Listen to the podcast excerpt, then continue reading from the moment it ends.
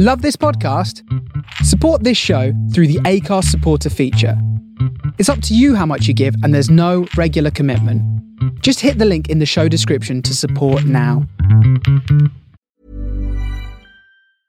I'm Sandra, and I'm just the professional your small business was looking for. But you didn't hire me because you didn't use LinkedIn jobs. LinkedIn has professionals you can't find anywhere else, including those who aren't actively looking for a new job but might be open to the perfect role, like me.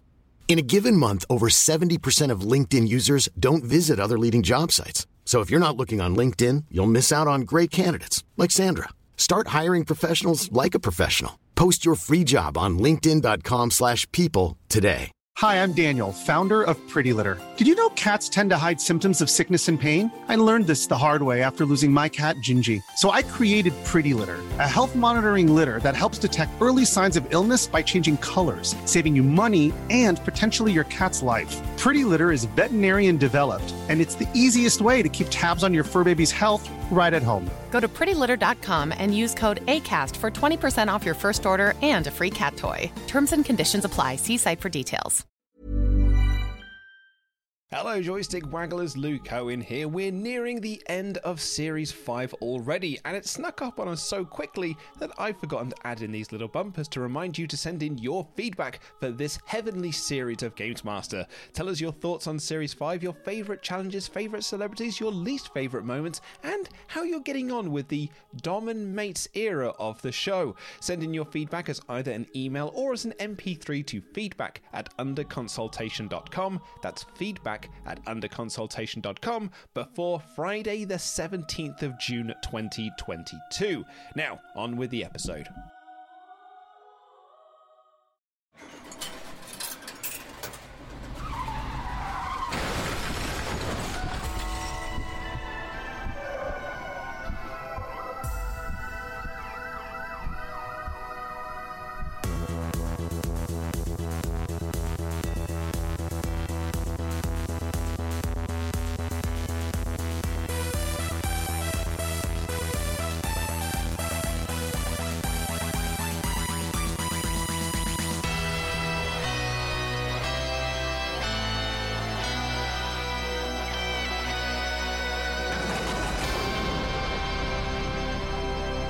Greetings and welcome to Heaven. This is Under Consultation, an episode by episode podcast type situation through the UK's greatest video game challenge TV show, Games Master. I am one of your hosts, Luke Owen, a satire of satire. And more soothing than a chocolate massage, I am Ash Versus. I am amazed neither of us went for kissing the rim. I mean, it's Friday. It's time to let our hair down, Luke. This episode aired on the 11th of January 1996. FIFA 96 and Donkey Kong Country 2 topped the console charts. Michael Jackson's Earth Song is still top of the pops, but we have a new number one at the box office, and it's a bit different than Babe. It's David Fincher's Seven. Do you like what you do for a living? These things you see? Have to wear blinders sometimes. Most times. Detective William Somerset is looking for a way out. You're retiring. Six more days and you're all the way gone. So how long have you lived here? Too long. Detective David Mills is looking for a way in. We'll be spending every waking hour together from now until the time I leave. I'll show you who your friends and enemies are. Look, I'm on homicide five years. Not here. Now, Ladies and gentlemen, we have ourselves a homicide. they're caught in a game No fingerprints and no witnesses of any kind. Nope. About the only thing we know about that guy right now is he's totally insane. where the price of sin is death. I mean, you say a bit different than Babe. They've got a lot in common. I mean, they're both films. they are. Well, you can't. They were both UK box office number ones. They were, and they um, they were both well received by critics. Yeah, and they, both, made money. Oh yeah, I was gonna say they both made bank, and um, they both involved a severed head in a box. Uh, I mean, you could argue that one of the kills in Seven is as fat as a pig. There we go. They are very similar. It's a double bill waiting to happen. We did say it was the oddest like triple bill to end off uh, a series that we've ever had on this show. Yeah, I, I, and we've had some weird kind of like back to back number ones. No, but I, but this is also a number one that at least makes sense. You know, this isn't Hellraiser three. This isn't Freddy's Dead. This is actually like, oh yeah, arguably one of the greatest movies of the 1990s is top of the UK box office, probably where it belongs. Yeah, and just the, the, the people involved. I mean, obviously David Fincher, who was still kind of smarting from Alien Three, but was like pulled into this movie by a great script. Uh, spoilers: a great script that was actually the wrong script, but that's a slightly separate story. yeah, it's, it's a hilarious story, no less. But also Brad Pitt, Morgan Freeman, Gwyneth Paltrow, John C. McGinley, and it's it's oh my god, that cast is so 1996 going on 1997. I haven't revisited Seven, um, and one of those reasons is because of the obvious. Uh, because it, it cropped up on me when I was watching Fred Claus, and an actor propped up at the end of that movie, and I was like, "Ah, oh, fuck, I forgot he was in that movie," and I, and I still haven't quite got back to watching any of the others. So I haven't rewatched Seven in quite some time, which is a shame because I absolutely adored this movie. It's yeah, it's not quite the usual suspects, but yeah, yeah. Maybe it would have been better if it was Michael Stipe in the role. Maybe it would have been better if we just had another couple of weeks of Babe. Maybe. Although we, you know, we wouldn't have been able to talk about it. Like, so there's a very interesting story behind Seven and David Fincher. You mentioned he was smarting off of Alien Three. Like he was effectively done. He had such a horrible time with Alien Three. He'd almost made the decision to himself. Well, that's it then. I'll probably never just direct another movie again. And if you kind of go through his IMDb credits, following Alien 3, it's just commercials. He does like a couple of Nike commercials, does some music videos and stuff. And then this is his first film back. And you mentioned earlier, it's because he got sent a script in the post. And it was a script he absolutely loves, but it wasn't the script he was meant. Well, it wasn't the script he was meant to receive, but I have my doubts on this.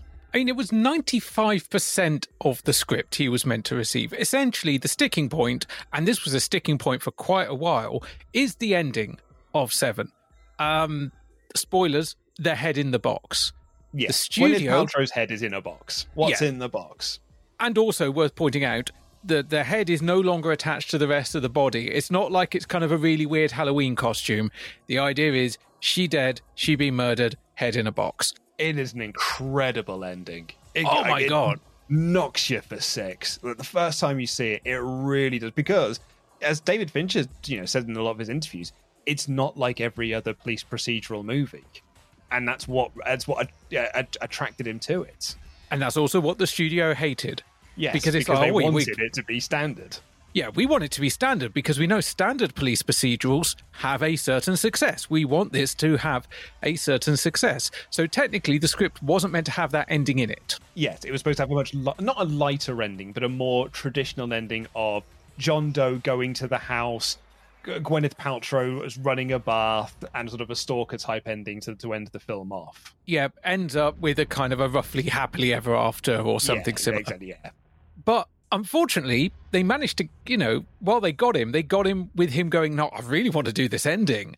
And they were kind of fighting it all the way through production. They they were just like even right up until post production, like Yes. there was still the we might not use this ending. We don't want to use this ending. And I think it was when they started to do the first test screenings that the studio were like, mm, So uh, okay. uh, yeah, and this is where I, you know, because the urban myth is that. Uh, I mean, I say it's an urban myth. This is the story that David Fincher has told in many interviews before. That he, the script he was sent was the first draft when he was meant to have been sent the thirteenth draft that had all of the revisions and stuff and had that ending changed. And then he went for a conversation with Michael DeLuca at New Line Cinemas to say, like, look, I love this ending. Michael DeLuca's like, okay, close the door. And the conversation that Michael DeLuca and David Fincher had was just like, look, if you come on board for this, we can probably get this version made because this is the version I want to do. There's another producer on this movie that doesn't want to do that ending. And then what they essentially had was an argument of like Michael DeLuca and David Fincher, and then Brad Pitt came on board, and Brad Pitt said, I'm only doing this movie if we get to do the other one. Because I've literally just come off doing another movie where they changed the ending. Was it Legends of the Fall? Yeah, Legends of the Fall had its ending originally cut because a test audience in this case, went, we don't like this, it got Little Shop of Horror. Yeah, exactly. Like it, he basically was like, I've literally just come off the back of a movie changing its ending because of this. And if we're doing this movie, this is the version we're doing.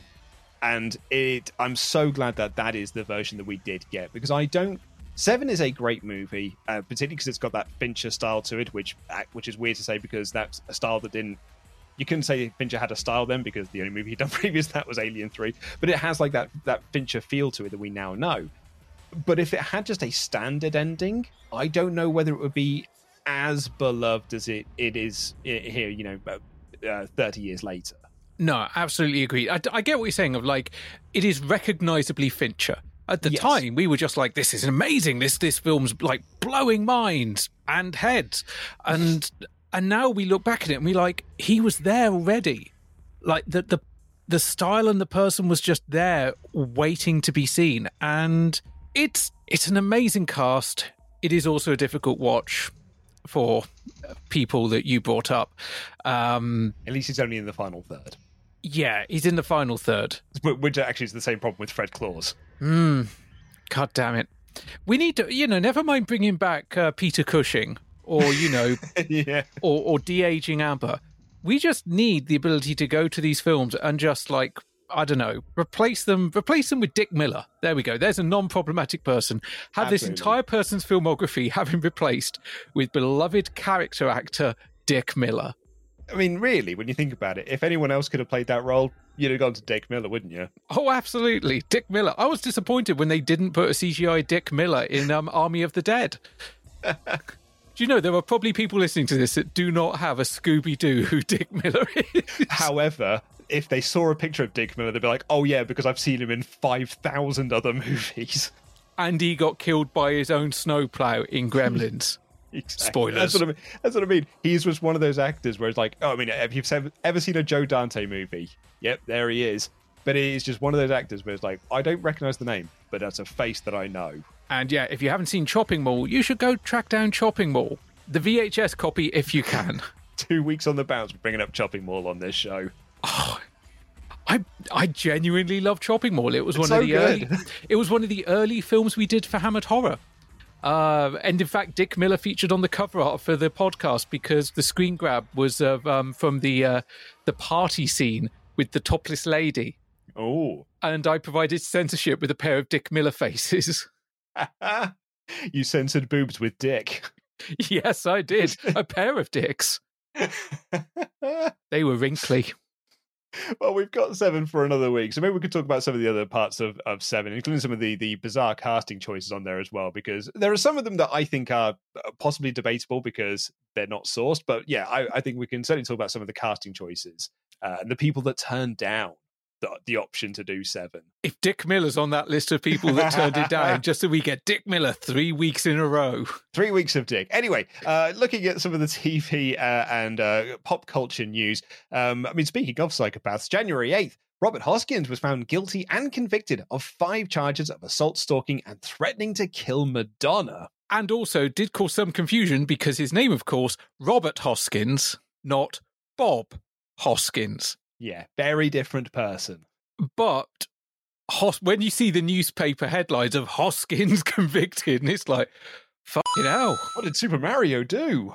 well, what indeed? But more timely for us, and very much in our line of liking things, on January 9th, X Files moved from BBC Two to BBC One. Something strange is coming. Be careful, it knows you something unexpected. Nothing just materializes out of thin air. Something unspoken. Tell no soul what you witness in here. Something unexplained. We've both seen physical evidence, Scully. Something is coming from the other side. The X-Files is moving from BBC 2 to BBC 1, Tuesday at 10. Prepare to adjust your set. I remember that happening, and it genuinely seemed to cause more people to start watching it at school. Of course, yeah. That, it makes sense in a way, doesn't it? Like, isn't it bizarre that BBC, even though in a day when we only had four channels, if it was on BBC One, it just got way more people watching it than if it was on one channel up. But the thing is, if it was on BBC Two, it was kind of cooler. Uh, yes, it, well, this makes it more like it's it's prime time. This is now mainstream. Like, have I got news for you? Existed for decades on on BBC Two. Red Dwarf until Dave existed exclusively on BBC Two. All the cool comedy, Bottom, Bottom, Young Bottom was a BBC Two show. Bottom would not have been at home on BBC One. I never really watched the BBC One sitcoms. I watched a lot of the BBC Two sitcoms. Same with ITV versus Channel Four. Channel, you know, ITV had um the upper hand and uh, bird watching and all that Birds stuff. of a feather. Was Birds of a feather? No, that was BBC. That was BBC. But but again, safe sitcoms. BBC Two, as you said, Bottom, Young Ones, Red Dwarf, Channel Four had Sean Show, Mr. Don, Mr. George. Um, Father Ted, some of my absolute favourites from that era, and then like you know later on Spaced and things like that. Green Wing. they were willing to take chances, and so so were BBC Two. And yeah, it's it's weird when a show gets promoted because Star Trek, Star Trek: The Next Generation, ran all that time on BBC Two, never got promoted to BBC One despite being a solid ratings winner. Welcome to Games Master.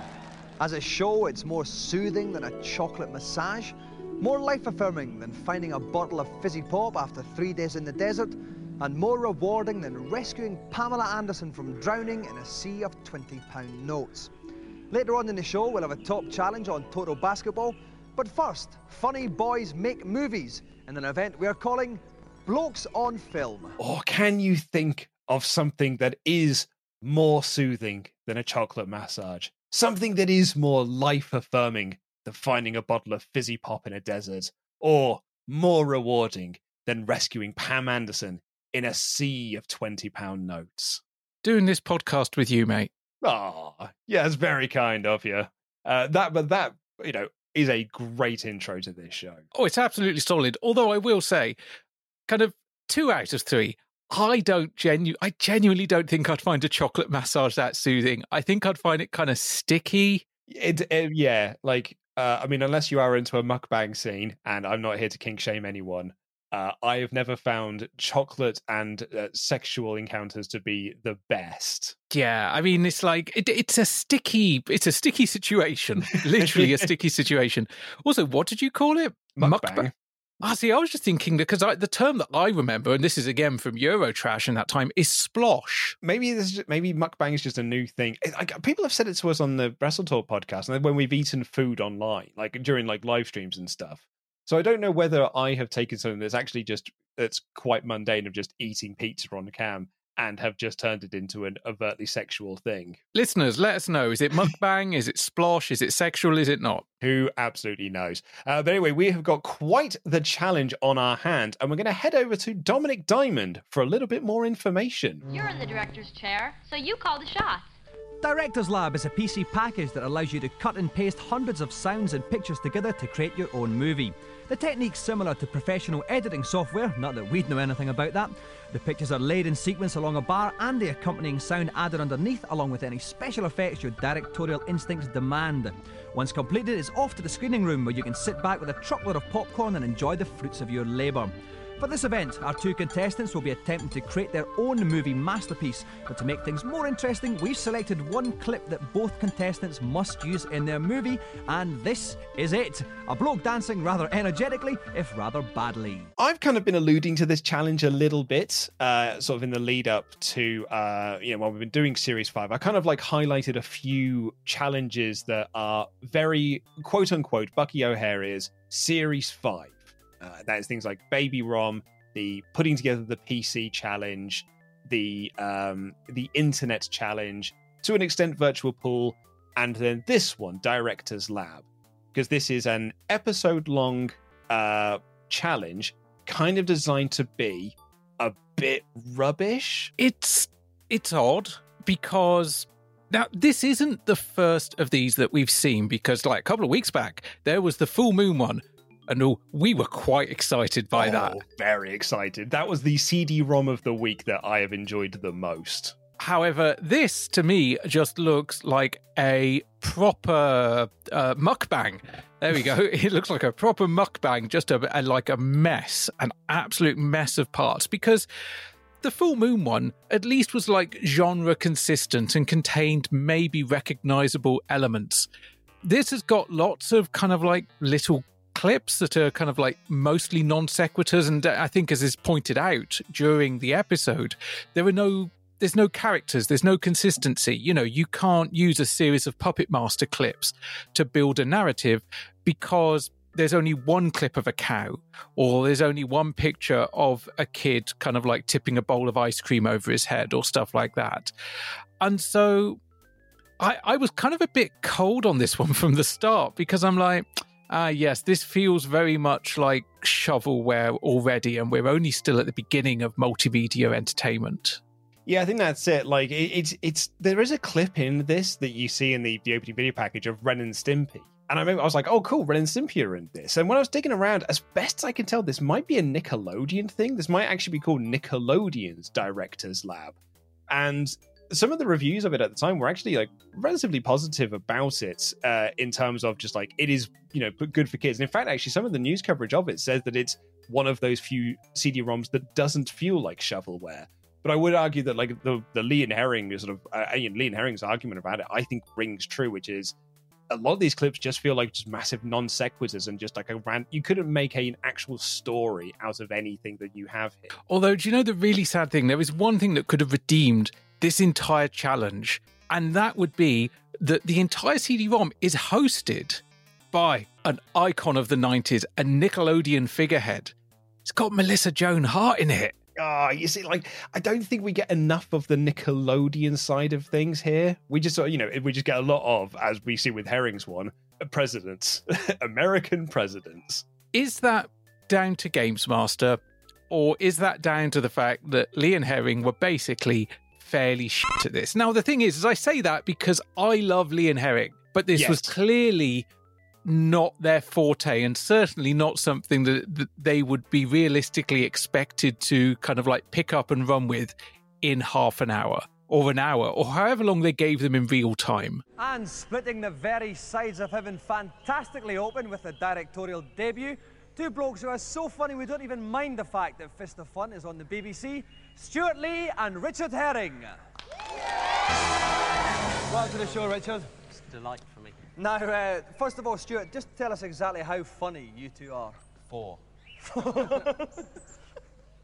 okay. On the comedy scale, you're aware of it. Out of how much? Uh, that's five or six, About probably. five. It's like the Richter scale. So that's quite that's quite a good start. Yeah. That is. and um, you've never directed anything before, no? That is correct. No. But you are going to be tonight. Yeah. Yeah. And I want to know, obviously, it was only last year that you exploded onto television. I don't use that word lightly. Um, so maybe some of our viewers, they need to know a little bit more about you. So tell us one interesting fact they wouldn't know about you, Stewart. Ooh, uh, I used to uh, work as a researcher for a gardening company. yeah. Was that a lot of fun? Yeah, it was good actually. Much laughter action? No. No. But, you know, people often say uh, that's an unusual career move going from that into comedy. And it is, they're right. You know, it's an unusual career move. So, okay. Uh, Richard, the, almost every woman I know Yeah.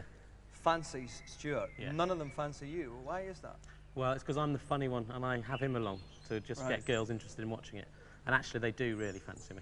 Also, I've deliberately kept myself ugly because then the beautiful women I get off with, their beauty is just heightened next to my ugly body. I'm man exactly the same with myself. I like to add. I agree with you, and I think it's in the lead up to doing this episode. I re-listened to uh, Richard Herring's interview he did with Dominik Diamond um, in the for the Kickstarter that he did for RHLSTP, and I I listened to it back when Dominik Diamond first did the interview. So it's like August, like June, July last year, or whenever it was, right? And then that was it was the Kickstarter was on, but it was coming to an end, and they had it was a very interesting conversation, t- twofold really.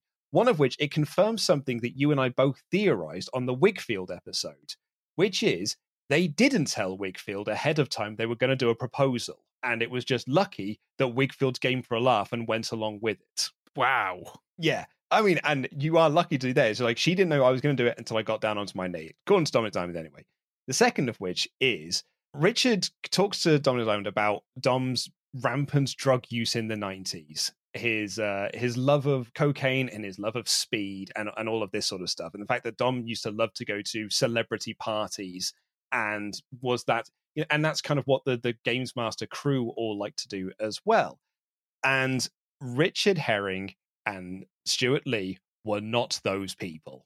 Uh, they actually, and Richard Herring makes the joke, is like, it's one of the reasons why it took my career so long to get going, is because I didn't go to any of those parties and do the drugs and therefore network. I instead just stayed at home and played video games, and that was probably to a detriment of my career for a long time. But he also said that when they went onto the set of Games Master, what they found was quite a laddie atmosphere, that 90s laddish atmosphere. And it kind of put them a little bit, not off, but like a, oh, whoa, okay, so it's that kind of show, is it? And I think you can feel that in their presence on this show, which is sort of like a, yeah, I don't quite know why we're here. This is sort of fun, but also this game's a bit crap. Dominik Diamond actually says that they didn't set them up for this, but he does apologize for making them do this challenge because it's a rubbish challenge. Richard Herring says, in all fairness, if you got us to play an actual game, we'd have been really bad at that, particularly Lee, because he hates playing video games. So, two guys that aren't good at video games, although you said Herring does actually play video games, just maybe According not him, yeah. particularly good at them. And then you sit them down in front of this, which essentially has a tutorial mode that they probably didn't get to go through, which actually tells you how the goddamn thing works. Yeah, I think so. Because when the first time we see them putting stuff together, he's doing all those clips of like the president and stuff, like the, the, the John F. Kennedy stuff. And then he's like, oh, I'm just messing around. I'll do something proper in a minute. That is just what he presents at the end of the show. Yeah, because he said he spent so long just getting used to what the actual software is. It's like, oh, I guess my messing around is actually going to be my finished project. so now we're just going to go up there and just say, yeah, I think this is the uh, this is what we have to do here. it's very first year in film television production, really. Kind of, I say that as someone that did a first year in film and television production, and I was kind of watching it going, yeah, that was how a lot of our projects turned out because we spent a lot of time learning the editing system and then went, oh crap, deadlines. yeah, pretty much. Uh, but like you, like I, I love Lee and Herring. Um, I, I wasn't. My first exposure to them actually is a few years after this. My first exposure to Lee and Herring is this morning with Richard, not Judy, which was a show I absolutely loved. And they had a sketch on there that has stuck with me for so long. And I think about it every time I hear the song as well. They did a sketch where they used to do like um sort of like extra bits on a movie or sort of like extra scenes and stuff. And they did a skit of Planet of the Apes where Charlton Heston, after discovering that he was quite obviously on Earth, doesn't quite believe it still. So he walks past the Statue of Liberty and he's just like, but it's probably just a coincidence. Heston pulls himself together and says, I suppose it's probably just a coincidence. I'm, I mean, I was quite happy to accept this alien planet had evolved exactly the same creatures and plants as on Earth, and that those bloody baboons talked English. So why shouldn't they have built a similar statue? and so he rides on.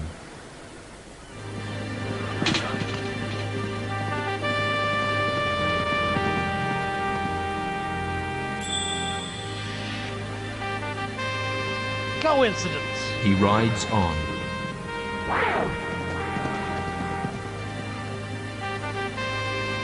Serendipity. He rides on.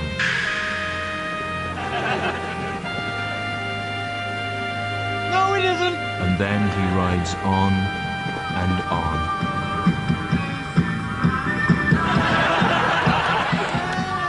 And it is his refusal to accept incontrovertible evidence that later lands Heston the job of spokesman of the American National Rifle Association. He's just like, so it's, and it's it's a sketch that's just stuck with me for all these years, and I've no idea why. See, for me, Lee and Herring, I for some reason I did not watch a lot of This Morning with Richard, not Judy, but I watched a hell of a lot and absolutely loved Fist of Fun. Like that's the one which just immediately leaps into my mind. Uh, remembering Simon with his fondness for weak lemon drinks, the guy who said he was Rod Hull but wasn't actually Rod Hull, was obsessed with jelly. Peter and his lifestyle fashion tips, and just like being this kind of like very stereotypical nerd. Things like you want the moon on a stick, hunt the old woman. You know, it, it's all that kind of thing. I think Hunt the Old Woman was Fist of Fun. Honestly, I wouldn't know.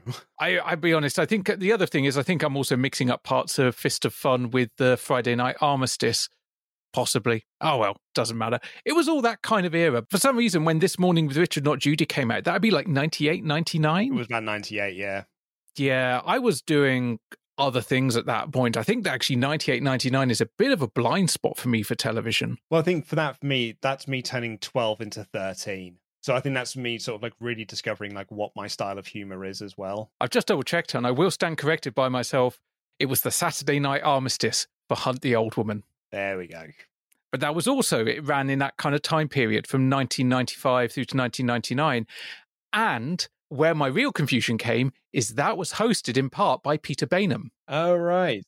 Who was also Peter on Fist of Fun. So that's where my uh, aging brain beginning to throw them together. What did you make of Herring on Taskmaster? You, you and I are both massive fans of the show. I thought he was perfectly fine on Taskmaster, but he was one of those ones where I was like, I'm expecting more. And I, like there, there sometimes there are comedians when I hear they're going to go on Taskmaster, I'm like, oh, this is going to be amazing. This is going to be so good. Or people that are going to go on it, and then they do, and I'm like, yeah. And and he was he was one of those. Victoria Coren Mitchell was as well. And it's not, I don't think it's their fault. I think some people just gel with the Taskmaster format and some people don't. I, I also feel really sorry for him in it as well because he had wanted to be on he wanted to be on taskmaster so desperately from like episode one of series one he so desperately wanted to be on taskmaster. And finally he gets his opportunity to do it. And it's the first taskmaster in the pandemic. So it's not like prop it, it didn't feel like proper taskmaster. There was no studio audience to play off. And if you go back and watch that series you can really tell it is a show that is trying to work out what taskmaster is in a pandemic setting. And uh, so I feel really sorry for him. And I feel even further sorry for him because in the final episode, the other three on the stage aren't pulling for him to win. They're pulling for Daisy to win instead. And they're cheering on her. So when she doesn't win, Richard wins. And it's like, oh, no one wants him to win now. And I just feel, I feel really, I hope that he has a much more fun time on Champion of Champions. Yeah, because he's coming up with that as well, isn't he? Because Yeah. um, Liza Tarbuck's on that one, Kerry Ed Godliman, Ed Gamble, yeah. Yeah, I mean, it was a difficult series because obviously first of the pandemic, but also there were so many strong personalities on that series as well. Uh, I mean, Daisy May Cooper, you mentioned also my favorite walking nervous breakdown, Johnny Vegas, uh, Katherine Parkinson, and Rizwan as well, you know, who was just absolutely fabulous He was, yeah. to the point where I kind of feel I, kind of now I I feel a bit guilty not being that big, especially because he won. But I kind of feel a bit guilty about it. Yeah. you know, it's eh, like he was good at the games, but Taskmaster being good at the games is only half of the the charm. That's exactly it. Yeah, I think if it was one of those series where I think they did a misstep in the casting. I don't think he was the right person to be put into that cast there. Like if he'd have been a series later and played off some of those personalities, like him against Sarah Kendall, I think there's a lot of fun to be had there. Yeah, I, I, think that maybe it's just that's not the series. They, it's it's not my favorite series, Series Ten. No, there was a lot of adjustment, and I think they they're the kind of we've gone way off tangent now, but the kind of pandemic era of Taskmaster did find its feet just in time for it to go back to business as usual. That's exactly it. Yeah, they basically worked out what the show is, and then the world opened back up again. It's like, well, cool. We'll just went back to what we did previously then. Although apparently the comedians, a lot of them actually kind of preferred the way they filmed it during lockdown because it was less exhausting. I've heard this as well. Yeah, They because they didn't have to be on all the have to time. play to an audience. Like if you are, you know, and if you're a comedian and you have an audience in front of you, you are trying to play to that audience. If it's just five comedians sat in a row, all they're doing is just trying to make each other laugh. But anyway, back to 1996. Yeah, exactly. Yeah, and uh, I think they've got some good banter here with Dominik Diamond. To me, you know, oh, how funny are you really? And like, like Stewart Lee going four. I mean, Richard Lee definitely has a archetype or a character type, and that character type is dry. And so he really condensed that down in that one statement. Because that's the thing, is like kind of Lee is the more cynical side of things, always has been with that partnership, and Herring was the more kind of, I guess, boyish, maybe? Yeah, I guess so. The more sort of like surreal of the two. And like uh, one of my favorite moments of this, and actually might be one of my favorite things in I've ever seen on Games Master, There's a moment later on when Dominik Diamond is looking at what Richard Herring is doing, and what Richard Herring is doing is very rubbish. But he says a line that Stewart Lee thinks is the funniest thing he's ever heard, and he just bursts into like proper, like proper laughter. And you, you kind of get a real nice insight into why these two work together so well. And this was, as we mentioned, we talked about uh, this morning. We've talked about Fist of Fun, but this was in the middle of their kind of like their their peak.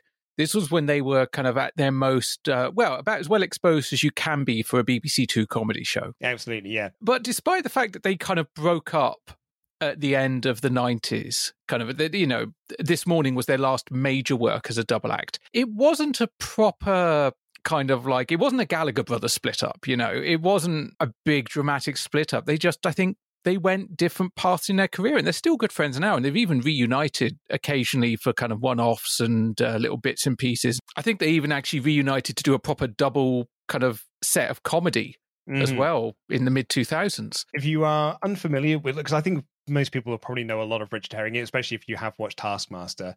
Uh, if you haven't seen much Stewart Lee, the thing I would recommend is going onto YouTube and looking for his routine he does on Michael McIntyre. And he does this beautiful takedown of Michael McIntyre and observational comedy while doing one of the greatest observational comedy routines you've ever heard in your life it is a marvelous bit of work. It is so meta. First up, we have a special offer. We're giving you the chance to be one of the first people in the country to take part in trials of a new game network, Wireplay. It's for owners of PCs who want to play their favourite games against other people, but don't have any mates. Log on to it via your modem and telephone line, register what game you'd like to play, and the Wireplay computer hooks you up with one of the 3,000 other people on the service. The service proper doesn't begin until late summer, but BT, the producers of Wireplay, are looking for 250 people to take part in their pre launch test of the system. If you want to be one of them, we'll be giving a free telephone number to call at the end of the show, but you'll need a minimum 486 PC with a 14.4 modem and ideally a CD-ROM drive too. You should also be aware that if you are chosen, you will still have to pay £1.50 per hour off peak in phone charges whenever you're using the system, but that's cheaper than buying a small Norfolk farming community. This is interesting, this, because this is a bit of a follow up to a feature we had way back in episode two of this series, Wireplay. Um, but it's kind of like telling you, like, here is what the next phase of Wireplay looks like. And we're looking for Games Master viewers, 250 of you, in fact, to test this out. However, if you are selected, you also still do have to pay for this. You're not getting you're not getting the cool Wireplay service for free to test it out. It is, I think, the first time we've encountered basically a call for beta testers on this show. And probably one of the first times that actually this sort of thing's been done in the UK in general. I mean, we've kind of talked about uh, some of the services that were trialed in America, and I suppose there was that interactive um, TV thing that was oh, done. Yeah, yeah, yeah. But but this, in regards to it actually being a nationally televised program, going, yeah. Do you want a chance to test this? Do you want to, you know, pay one pound fifty an hour off peak to kind of be a guinea pig? I think it's certainly the first time, you know, that a kind of a public beta has gone out like that. And I think it's it says a lot of where Games Master is at this point in time and sort of the demographic that it's appealing to that its viewership is probably going to be able to have multiple people, m- way more than 250, that will want to call up that number and be part of the testing. And clearly the testing worked well because, you know, Wireplay was around for a long goddamn time. It really was, yeah. Eh, I don't know. Did we bring this up on the, the podcast? We got a message from someone. I can't remember if it was through email or on Discord Uh, who had the interactive TV thing. I don't know if we brought it up on an episode, but we did get a message from someone who had either had that system or had access to it for a while, was lent it by a family relative. I can't remember who though. I can't remember who it was either. Then we'll need to dig that up in the archives. No, this isn't the latest game for one of the next generation consoles. This is Toy Story for the humble old Mega Drive. It boasts easily the most impressive graphics of any 16 bit game to date, such as a dinosaur that is so realistic I thought, ooh, I've gone back in time. A variety of game styles are featured, including a plan view driving game and even a Doom style 3D section.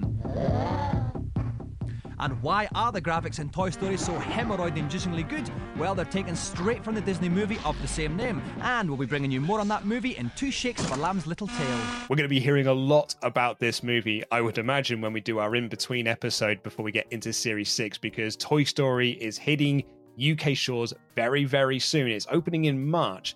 But this feature here is about the Mega Drive game, and it is a, a landmark Mega Drive game in the fact that the Super Nintendo was able to hold up Donkey Kong Country and be like, look at what the Super Nintendo could do. You and I did the VHS release that they did around us. Like, look what the Super Nintendo could do. Mega Drive cannot do this.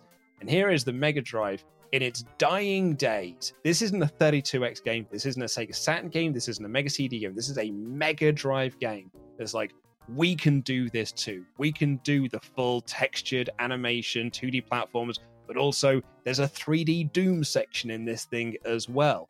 It's an impressive game. I wouldn't say it's a good game, um, but it certainly is an impressive game. I mean, obviously, again, we're seeing this particular kind of example of it via X Generation VHS, copied, ripped, and uploaded to YouTube. But it it doesn't look bad. Like the the the work they've done making this game an accurate representation of the Toy Story universe is commendable. Really, is. even today. Yeah. Uh, because yeah, it doesn't look like the Mega Drive should be able to do this. No, it's amazing that the Mega Drive managed to get this out as well. Now, and I think they worked really, really hard on this. Obviously, they worked with Pixar as well to get the best version of the animation possible in the same way that Virgin worked with Disney for Aladdin and things like that. Um, but they were also worried that they weren't going to hit any of their deadlines for this because they had to get things back from Pixar, and they were like, "Oh, I'm not sure if we're going to get any of this back, even though we've asked for it." So they started making like their own versions of it just in case they didn't get the stuff back from Pixar. Thankfully, everything worked out. We got this version of the game instead. Oh man, I'd have loved to have seen what they were coming up with in house. Yeah, exactly. Yeah, but I've I I've played it a handful of times, uh, but I've never really given it a full. I've got a copy of it. It's you know it's in the other room within the Mega Drive collection. I really should bust it out and give it a proper little playthrough. I think I played the demo of it on Windows. Mm-hmm. I don't think I played the Mega Drive version. I don't think I played the SNES version, but I think at some point I played a demo version of this that would have been like a cover mounted CD ROM or something on the family computer. I don't think it was very good. Oh, yeah. Well, that or the computer just wasn't up to snuff. But, you know, PC ports of platform games have never been the best, not until recently at least. The flying contraption you see here is the winner of this year's annual aerial robotics competition. There is no one controlling this robot. It has to use its own artificial intelligence to navigate an arena and search and pick up a coin. Top work, Scottish robot bloke. Hundreds of competitors are entered each year, and gratifyingly, the majority of them serve to demonstrate that most robots are thick as mince. Yeah, they do like robotics competitions and similar here on Games Master because, you know, we've had Robot Wars slash BattleBots a couple of times, and now here we have what I guess is kind of I don't know. It's it's a skill. It's a skill game, really, isn't it? It's like you have to pick up a coin that's that's it. That's the that's the challenge. But yeah. I'm guessing you have to do it with like the least amount of touchdowns, uh, the quickest time possible, not crashing into the crowd and causing mass carnage, stuff like that. Exactly. Yeah, you got to do this through solely AI, uh, as Dominik Diamond tells you, and, and get around this course, pick things up, and bring it back. They, they almost look like early drones um, sort of by the designs of things. Very much so. I mean, what a lot of what you're seeing here is conventional remote control vehicles that have just basically had circuit boards bolted onto them, or you know, low level computers or remote connections to computers that are doing all the work for them. It's you know, at that point you wouldn't realistically be able to get kind of the hardware to build your own craft from scratch.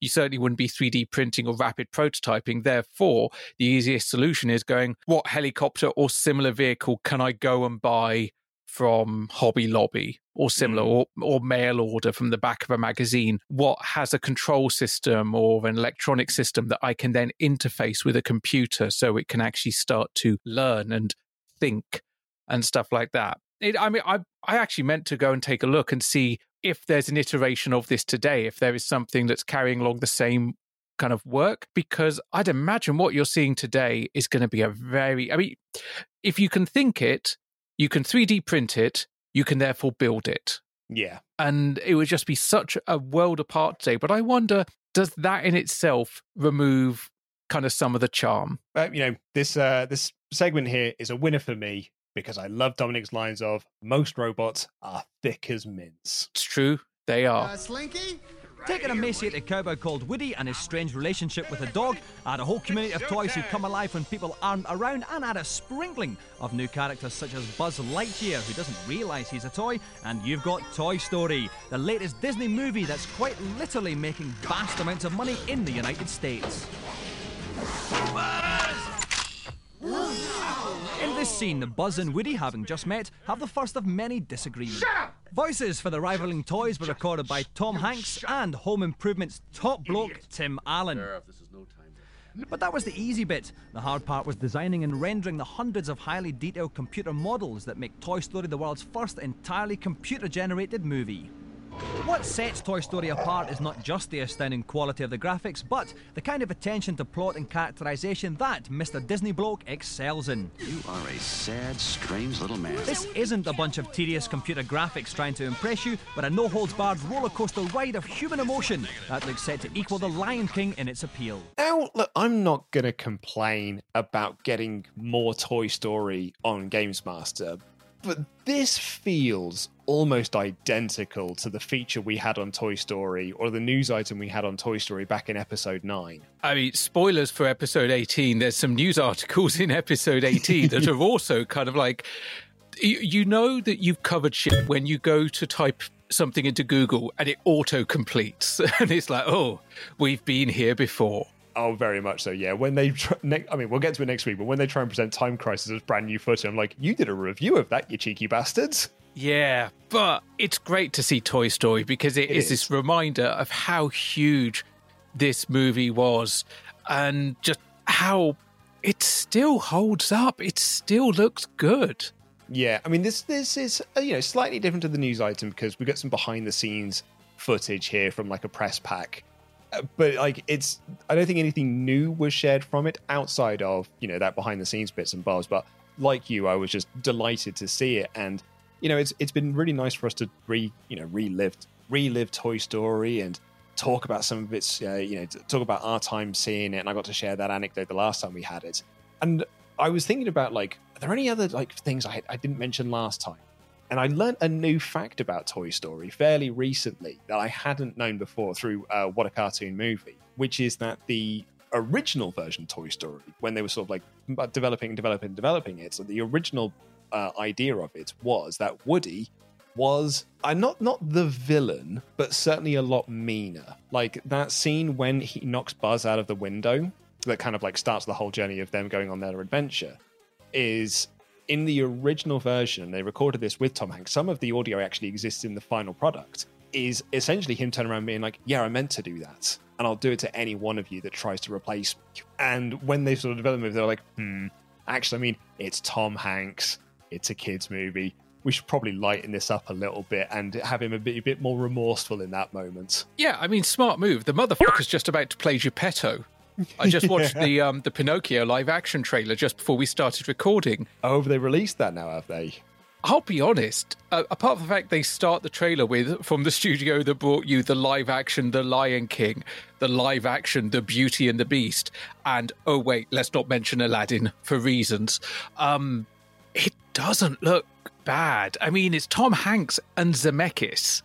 You know, you've got some talent there, both in front of the screen and behind, you know, behind the camera. And it does look very much like they have gone, we're just going to make a live action version of the Disney movie because Pinocchio, he looks exactly as you would expect Pinocchio to look. Um, Jiminy Cricket looks exactly like Jiminy Cricket.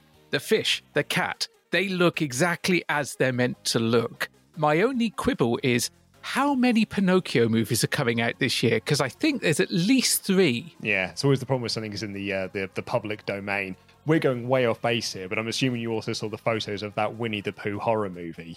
Oh, I'm on board for that. 100%. Blood and Honey, what a great title for it. I, I saw some people on our Discord, hello Matty, that were just like, nope, nope. And I'm like, yes, because if it's in the public domain, why the fuck not? Why the hell not? I also like as well that in the public domain is the A.A. Milne Winnie the Pooh. And this movie's just got like ah, we'll just take the Disney likenesses though. like it's different enough that they won't come after us, but also it's recognizable, isn't it? It's very recognizable. Also, the red shirt, just check the Pantone color. It's different. It's not the same. Ice Ice Baby is not the same as Under Pressure. There we go. There's precedence. We're all fine. But no, I'm on board. I mean, we had the Banana Splits horror movie. That was fun enough. Um, it's so weird that we've had two mascot based horror movies because we had that and then we had the um, Nicolas Cage one. Oh, yes, the sort of like almost the, the not quite Five Nights at Freddy movie. Well, technically, we've had two not Five Nights at Freddy movies, but I think the Banana Splits actually did start as a Five Nights at Freddy abandoned script. Yeah, we've got way off base. But, we've got way off base. But basically, um, film's good. yeah, Toy Story, grand stuff. Tom Hanks, brilliant, lovely man. We'll get to talk about it a bit more because well, this will be, you know, a, a, UK box office number one in our season six, episode zero. It will, even though it opens in March. And I tell you what, March is a packed month, Luke, at the box office because Lawnmower Man 2 opens. stiff, stiff competition it is. Almost wooden. Air of great concentration here. We have the dangerously attractive Stewart Lee and the quite simply funny Richard Herring trying to make their own movie by the end of the show on Director's Lab. Now, Stu, how are you getting on? What have you got for us so far? Uh, I'm uh, basing mine around a theme of uh, insects and children eating. This kid eating, that's brilliant. Look at it. She's having a right old monster, isn't she? image. Yeah. Bless her. Right, Richard, what about you? What are you going for? Um, good question. Richard Herring presents. Yeah, that's good. What kind of presents are I've they? got, uh, well, it's got presidents in it, in fact, and uh Uh-huh. so far I've got uh, Ronald Reagan there. Finally, my fellow Americans. See, that's a satire for the American politics, political Almost- system there. Almost a lampoon. but I'm probably not going to do this. I'm just messing around. Right, but you have some top sound effects in there. I do, yeah. Where'd you get that one from? All over the place. That is a fantastic sound effect there. I'd copy his work, but it'd be ridiculous. I work mainly in the sound medium, which isn't very good for this. I mean, they've also may have to compete against what Lee and Herring are doing here. Uh, you know, I, I went dangerously attractive Stewart Lee and quite funny Richard Herring. Quite funny, Richard Herring. That is a tour name waiting to happen. This is the moment I mentioned earlier where we have um, Herring just talking about it's a satire of American politics.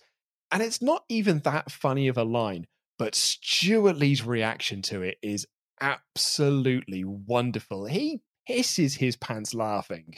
I think both of them kind of realize how utterly fucking ridiculous and pointless this challenge is. Pointless is such a good word. Yeah, even by Games Master novelty challenge standards, the the build a PC was a better challenge than this. in some ways. I mean, yeah, there was at least there was a point to that at the end of it. There was a defined end goal as opposed to make a movie with a very wonky interface and a very limited repertoire of clips and mid 90s video compression and no ability to structure narrative. I still maintain they should have done this with the full moon one. That would have been fun. We'd have had some great horror clips, and Dom could have taken the piss out of the low budget Puppet Master stuff. You know, it would have been fun. So much better. Well, do you know what? Let's get into a different kind of challenge. What are we playing, Games Master? It's time now to kiss the rim and dunk the basket as we prepare to play the basketball sim NBA 96 on the PlayStation. The two teams I've selected, the Houston Rockets and Orlando Magic, are both known for bringing it home when it counts. And our players have one two minute quarter to sort out which of them will be taking the golden joystick with them. Right then, let's tip off. We've got Total NBA 96, known as NBA Shootout in America. Pretty well received. I feel like this has come up in our timeline as well, but I checked through my notes and I couldn't find anything. But I have Wikipedia'd this before. I think it came up in a PlayStation preview. I could have sworn that it came up when we were talking about PlayStation Yes. launch titles. It must have been in that episode. It must have been because I I kept, this came up as a, a already searched on Wikipedia entry, and I was going through my notes. And I was like, I can't find any other reference to it, so it must have been in that episode. I mean, this game is the first entry in Sony's basketball franchise. It has all 29 NBA teams, their respective logos, and almost all of their players. three notable exceptions there Uh oh. Charles Barkley, Shaq, and Michael Jordan, who all have much better and more lucrative deals in place. Chaos in the Windy City and Shaq Fu. I was about to say, some of them have got better games. they haven't. No, they haven't. I, I bet you they live to regret it. I mean, we know at least one of them lived to regret not being in NBA Jam because he had his own bespoke version sent out to him, allegedly. Uh, the challenge we've got here is that one team will take on the Houston Rockets and the other will play Orlando Magic. We have got one two minute quarter to decide a winner. A very Series 2, Series 3 style challenge. It's such a, like, chalk and cheese. We've got weird insanity going on with the video edit challenge. And then we've got this, which is just like, oh, cool, a traditional sporting challenge. And I don't know if they were trying to maybe strike a balance or we've got two episodes left. What do we got left? Yeah, it's it's whatever's left on the cutting room floor, really. Kissing the rim on Total Basketball, we have Linton Vassell and Lawrence Harwood. Well, Lawrence. Okay, Linton, we asked Richard and Stewart earlier on to tell us something interesting about themselves. I'd like you to do the same, please. Probably come here. Coming here Yeah. is the most interesting. thing. Is that why you've bought so, such obviously new shoes? Yeah. How much did they say? Oh no, we shouldn't talk about that. It's a commercial reference. We don't like them actually. Are you pleased with your shoe purchase, Linton? Yeah. I'm glad we cleared that up. Linton? Uh, Lawrence, right, tell us something interesting about you. Not much. I've just um, two years in a row now. I've entered a blockbuster video championship and I've won um, it twice to get to the finals, Uh-huh. and both times been knocked out in the quarterfinals. Okay. but poor old Linton, he's not got much to say. And Dom is, I mean, I, so I mentioned, you know, series two earlier. These are almost series two style interviews as well. Like, what's the most interesting thing about you? No, well, probably, probably coming here, I guess. No mention for the new shoes he bought, which are very, very shiny. Yeah, But no, yeah, I've got, I've got, I've got new shoes. Yeah, yeah, it's, it's, nice to be here. it's very Kevin the teenager. You know, "Oh, it is, yeah. Exactly. Series 2 style interview. The difference is now we haven't got shiny, happy Dom from Series 2 that would just be like, oh, it's all right, mate. No, we've got cynical Series 5 Dom that's just like, oh, glad we cleared that up then. AKA, well, you're a shit interview. I need to move on quickly. Meanwhile, Lawrence has entered the Blockbuster Video Game Championships twice. He's made it to the finals twice, and he's been knocked out at the quarterfinal stage also twice. I mean, I was just popped massively for Blockbuster Video Game Championships. That is a perfect mid 90s, like, wonderful slice of nostalgia. And also, by comparison to coming here and buying some new shoes, it is quite interesting. A bit more interesting, yeah. Now, Luke, I'm going to put the same question to you. What's something quite interesting about yourself that our listeners may not know? Oh, difficult one to answer because of my job where I do talk about my life quite a bit, which means that most people might already know quite a bit about me. What is something that I don't think people would know about me? Um, oh, I mean, I'm I am doing this podcast. Actually, I do you know what? I bought new shoes yesterday. Legit, I bought new shoes yesterday. I'm wearing them now. All right, what kind of shoes? I bought Converse All Stars because that's what I I I bought my first pair of Converse All Stars when I was 13, and I haven't changed since. I genuinely was expecting you to go, oh, I got a pair of Skechers or something like that. Nope, you're sticking with the Converse All Stars. Yeah, you I, haven't mate. cha- I haven't changed my style of shoe in a, in in thirty odd years. I tell you what, give it five years and you're going to start looking at other shoes going, you know what? I need a bit more padding. Yeah, when I was walking through these, I mean, my last ones were like I could essentially feel the pavement as I was walking along. It's now weird to have a bit more bit more cushion on these now because they're new. That'll change within three months. Oh, absolutely. I recently bought my first pair of Skechers. And it's at this point, one, I realized I'm now an old man. And two, I realized why old men wear Skechers is because they're comfy as fuck. uh, what's an interesting thing about you our listeners might not know? Shit. I knew you were going to ask that. And then I thought, you know what? I should have thought of an appropriate answer to that. Um, don't think I mentioned this before. Up until my middle teenage years, I was allergic to egg. Why you now?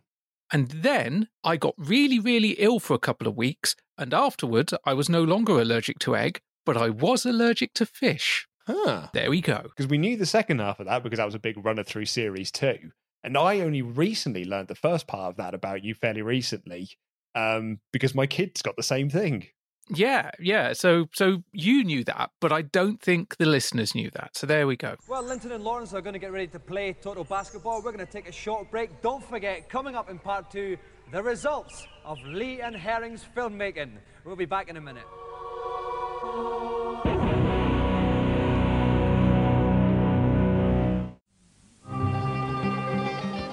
A paradise in the sun and the promise of romance. For real life Shirley Valentines have fallen in love with more than just an island. Yes, we had a lot of fun in those days. A lot of fun. Will life on Zakynthos turn out to be a grand passion or a Greek tragedy? I've been unhappy many, many times, and if there'd been a, a number 21 basket in Lewisham, I would have been honest. Is love just an illusion on the island of dreams? Tomorrow at 9 on 4. I feel terrible dragging you out like this. It's okay. I love the taste of Nescafe in the morning. I don't know how to thank you. Nescafe. The beans, the blend, the taste. Choose one of these great free gifts when you start shopping with Great Universal. Or choose a massive 20% off your first order. Plus, the new Great Universal catalogue gives you so much more. Like interest free credit, free delivery, free home approval, and £1 back for every £10 you spend. So to choose your free gift and to get your free catalogue, call Great Universal now on 0500 113 113. Your call's free on 0500 113 113. Hey, I'm Ryan Reynolds. At Mint Mobile, we like to do the opposite of what Big Wireless does. They charge you a lot, we charge you a little. So naturally, when they announced they'd be raising their prices due to inflation, we decided to deflate our prices due to not hating you. That's right. We're cutting the price of Mint Unlimited from $30 a month to just $15 a month. Give it a try at mintmobile.com slash switch. $45 upfront for three months plus taxes and fees. Promo rate for new customers for limited time. Unlimited more than 40 gigabytes per month. Slows. Full terms at mintmobile.com. Many of us have those stubborn pounds that seem impossible to lose, no matter how good we eat or how hard we work out. My solution is PlushCare. PlushCare is a leading telehealth provider with doctors who are there for you day and night to partner with you in your weight loss journey. They can prescribe FDA-approved weight loss medications like Wegovy and Zepbound for those who qualify. Plus, they accept most insurance plans. To get started, visit plushcare.com slash weight loss. That's plushcare.com slash weight loss. Hi, I'm Daniel, founder of Pretty Litter. Did you know cats tend to hide symptoms of sickness and pain? I learned this the hard way after losing my cat, Gingy. So I created Pretty Litter, a health monitoring litter that helps detect early signs of illness by changing colors, saving you money and potentially your cat's life. Pretty Litter is veterinarian developed, and it's the easiest way to keep tabs on your fur baby's health right at home. Go to prettylitter.com and use code ACAST for 20% off your first order and a free cat toy. Terms and conditions apply. See site for details. I thought I should get into shape to tell you about the gorgeous course of sport, so I insisted on coming to this luxurious health farm. Well, I'm not paying. And after 40 hours of open nail surgery and a lot of massage, hi, I'm feeling good. So, right arm up and point to spoiler. Right arm down to body-colored bumpers. And for the posterior, sit on sports seat and stretch to sunroof. Phew. Am I perspiring? Miss Wax, time for your colonic irrigation. More like time to test this sporty engine. The new Corsa Sport from Vauxhall. The small car with a big personality. This Thursday, there's a storm brewing for the Seasiders. If it kicks off, there's a problem. Because it hasn't been controlled, then you will be in for the eye job. I'll sort it. I'll go on the door at Churchill's. I'm going there now. At 9.30, things get sticky for Stiggy. You know, sir, I've been observing you all evening long. And I don't believe you're an MP at all. I believe that you, sir, are a fraud and a hoaxer. Thursday from 9 on 4.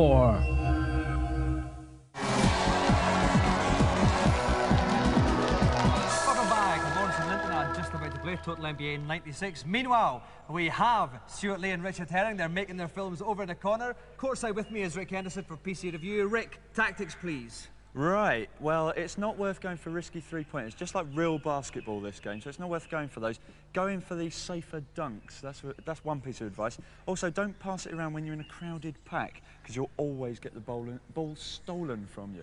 Okay, some lessons for the game and indeed life there from Rick. Well, it's a sports challenge, so Rick Henderson is in the booth here, and I, this is a nice bit of like advice to give because he essentially is saying to them, don't do don't NBA jam this and go for the three pointers because it's not as easy as it is on NBA Jam. You really want to be going in and going for the dunks. I mean, generally, the advice he offers is kind of safe basketball game advice. Go for the safe shots. Don't pass in a crowded pack. If you pass in a crowded pack, you're more likely to lose the ball. The gameplay itself is eh, like it's it's okay. It's quite sloppy in place. I don't think these two had a massive amount of practice on the game leading up to this. Um, but Lawrence is like he when he is on the losing side of things, he gets proper annoyed and looks like really gutted that he is losing this, and he does lose it quite badly. And at one point, hangs his head in shame. It is a very, very one sided game. I mean, Lawrence gets the first two points, and then Linton scores, and again, and again, and again. And that Lawrence still gets a couple of shots in, but they just go nowhere. I think it also is a bit of a shame as well because you got Rick Henderson and Dom talking about the big slam dunks and sort of like the big spectacular moments of the game, but we don't get any of that here. We just get basic run into the two point zone, shot, goes in. Well, at least it does for one person. Um, so you don't really get a lot of the spectacular stuff in the game. No, it it the general quality of games players we get on Games Master are a lot higher than they used to be, particularly as we talked about Series 1 and Series 2 in the interviews. You'd expect perhaps this to be a bit better, particularly as Lawrence has made it to those quarterfinals twice. Yeah. And maybe maybe if this had come slightly later in the 32-bit generation, it would have been better because even if they are experienced game players, they're not going to have that much experience with a PlayStation pad or that much experience with 3D basketball games. And, you know, there is a slight different feeling to the way the game handles motion capture, all that jazz. This might have been their first time playing a PlayStation, like that day going in. Absolutely. And it it's just unfortunate because it's not a bad game. Yeah. I, I was going to say, yeah. You'd expect to see a bit better. You, Lawrence, that was utter pants, your performance. Beaten 8 2. Worse than that. Worse than pants? Uh-huh. I can't imagine anything worse than your pants. Can you? Yeah, my plane. Okay, Linton, you did say coming on the show was the most interesting thing you've done in your life, and you have one now. Yeah. Does that make it doubly interesting? Anything else you'd like to say, Linton? Anyone you'd like to say hello to? Mm. No? No one at all? Right, well, I think we'll uh, just present the justice to you. Is that all right, yeah. Linton? Thank you very much indeed. Right. We get to the post match, and Dom describes Lawrence's performance as pants, and Lawrence is like, "Oh, it's worse than that. it's worse than pants. It's no pants. It's just skid marks on the seat." And again, Linton, big Kevin the teenager energy here, has got nothing to say. He's just a bit pleased. But I'd be pleased too. He gets a peck on the cheek from the Angels with his joystick. I've written here of him. Is he a holdover from Series One? Did they find him in a cupboard? were they were they unpacking some kind of leftover costumes and dress set dressing from Series yeah. One? They just moved a monk's robe, and boom, there was a kid that had just been kind of like eating leftover packets of pork scratchings for the past three years. Well, Stewart and Richard have only got about five minutes left. Stewart, how's your one progressing? Are we still on the uh, insects and children? Yeah, but and, and food now as well. But You've moved on to food as well. I'm never going to get it done in time. Any any uh, saucy sounds for us yet? No, I haven't even thought about the sound medium. Rich has been racing ahead in sound, but I haven't, I haven't begun. Right, Richard, how are you getting on? Um, Anything new to very report? badly indeed. Uh, was, my satire is continuing though. It's a bit the American government won't do this Well, he's trying again. to bring down the American government using this program. it's not going to work. Let's face it. Well, what, It's what out I of find for him this show is for advancing your own political career still. Many people have We're- said that, many reviewers. We're very, we're very political comedians, you know, and so we're going to, And sh- we we're going like- to show like them that. politics We're like the new sort of Rory swearing. Bremner, we are, but we use cartoons instead of uh, funny voices. Okay. We cut back to our filmmaking challenge. They've only got five minutes left, which means we haven't really featured much. We've had like one clip of them actually doing stuff so far. So it already feels like we are pretty much at the end of the challenge. And they don't appear to have advanced much from the last time we saw them. I mean, it says a lot that we get a voiceover from Dom who is essentially saying, This is a bit duff. Yeah. Can I get rid of them? Did we make a mistake even filming this? To which the answer is possibly yes. Oh, and I hope the films have improved because they're a bit duff so far. I wonder if we could get rid of them. Yeah, this is a proper vo- uh, VO admittance that this is CAC. It's not quite Robocop levels, but it's getting there. Because essentially, what they show is the stuff that they were doing earlier. And like even, you know, Herring is sort of making the same point he made earlier, which is just like, you know, it's it's satire, it's but it's political. Uh they're like the new Rory Bremner, but without the funny voices. So really they don't actually have much going for them at all at this point. They do not know. But whatever they've got, they've got the length of the reviews to finish it up and produce something that will be judged. Oh boy, will it be judged? First up, Rick's curious clubby headgear and Dave's ever more bleached hair get their follicles around D on the Saturn. D is a graphic adventure that uses FMV to maximum overload level. It's extraordinarily gory, and you just wander around collecting things to use in puzzles later on. That's it. But the graphics are really nice. They're very dark and very sinister.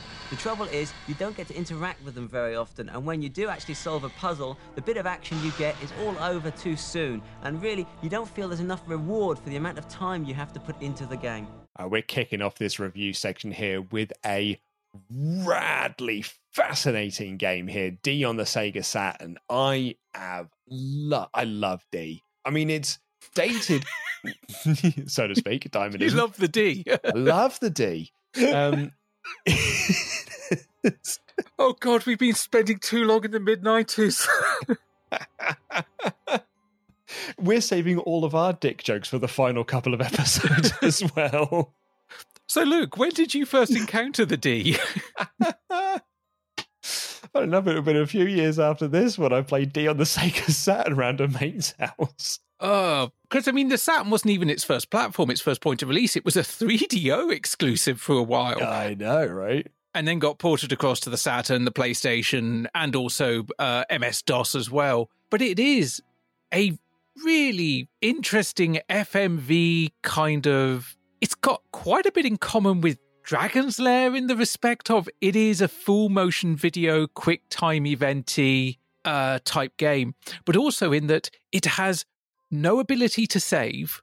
Yes. And no ability to pause. It is a game that, if you've never heard of D on the Sega Saturn before, its central gimmick is it is a two hour game.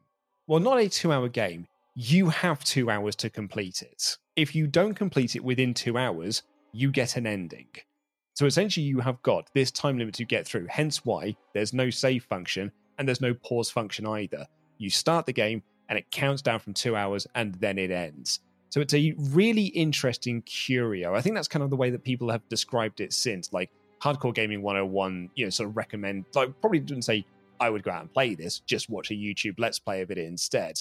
Because it is like, you know, it, it, it is sort of seen more as a curio now because it's a bit of an interesting game rather than a you should go out of your way to play this kind of game. And also, I think this will be one of the last hurrahs on Games Master with us for the Amiga, because the majority of this game was developed on an Amiga 4000. Well, on many Amiga 4000s, in fact. I imagine working in com- combination with things like video toasters and God knows what. Basically, the stuff they were using to make Babylon 5 and whatnot. An interesting footnote is that it was received very positively on the 3DO. It was received quite positively on the Saturn. When it came to the PlayStation, Sony underestimated how popular it was going to be. There was actually a supply chain issue, a shortage of copies, not enough copies produced to meet pre orders, which resulted in Kenji Eno kind of going, fuck you to Sony, and his future games would be released exclusively on Sega platforms. Yeah, I think like D2 and Enemy Zero and, and things like that, which actually features. So the, the main character, this Laura Harris, is she then becomes what Kenji would call a digital actress that you can put into other games. So she plays different characters in, in Enemy Zero and D2. The Sony thing I think is so interesting though. And it shows that this was a passion project for a guy that was just like, no, you dicked me over when you you didn't basically put any faith into me that this project would work. Therefore, I'm going to go straight to the competition and only ever release it with them. It's worth pointing out the reason it's called D is not, as we've basically used it for, a dick joke. It's Dracula. It's kind of a retelling based on the story of Dracula, but with added elements of cannibalism, primarily for sensationalism.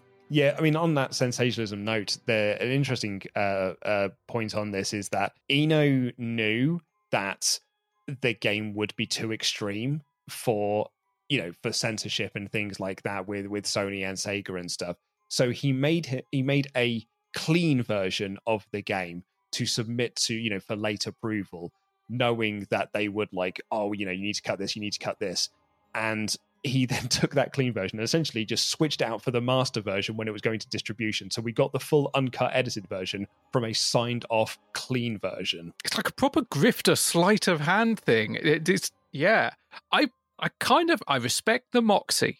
I respect the Moxie as well. They're not massively keen on it in this review, though. And I think that's because, if I was to hazard a guess, this is one of those examples of they played it for a 20 minutes and made their judgments on it there because they, they don't mention the time limit on it or anything. And you'd think if you were doing a review of D, that is what you'd be talking about. And it's annoying because just between the two of them, one playthrough would have taken two hours. And then they would have probably been complaining, well, it only lasts two hours, or you only have two hours to complete it. But it would have been at least a fair crack of the whip. I mean, they do praise the graphics. They do say you don't get to interact with them often. I mean, that's because it's an FMV game. And criticizing that you don't get enough reward for the time you put into the game. And it's like, well, it's only a two hour game. That's exactly it, which it, it, proves the point that they definitely didn't play this a lot before doing the review of it. 69%. Nice, but Nice. also not. Yes, unfair, considering that like this was very well received when it came out, like in the magazines and stuff. For Games Master here to give it 69% is pretty telling. I would say that while I wouldn't say this is a must play game, it can be emulated, obviously. Also, Nightdive Studios, well known kind of raccoons of the video game industry, they just are trash pandas. Uh, and I mean that in the nicest possible way because I've got a whole ton of Nightdive's releases.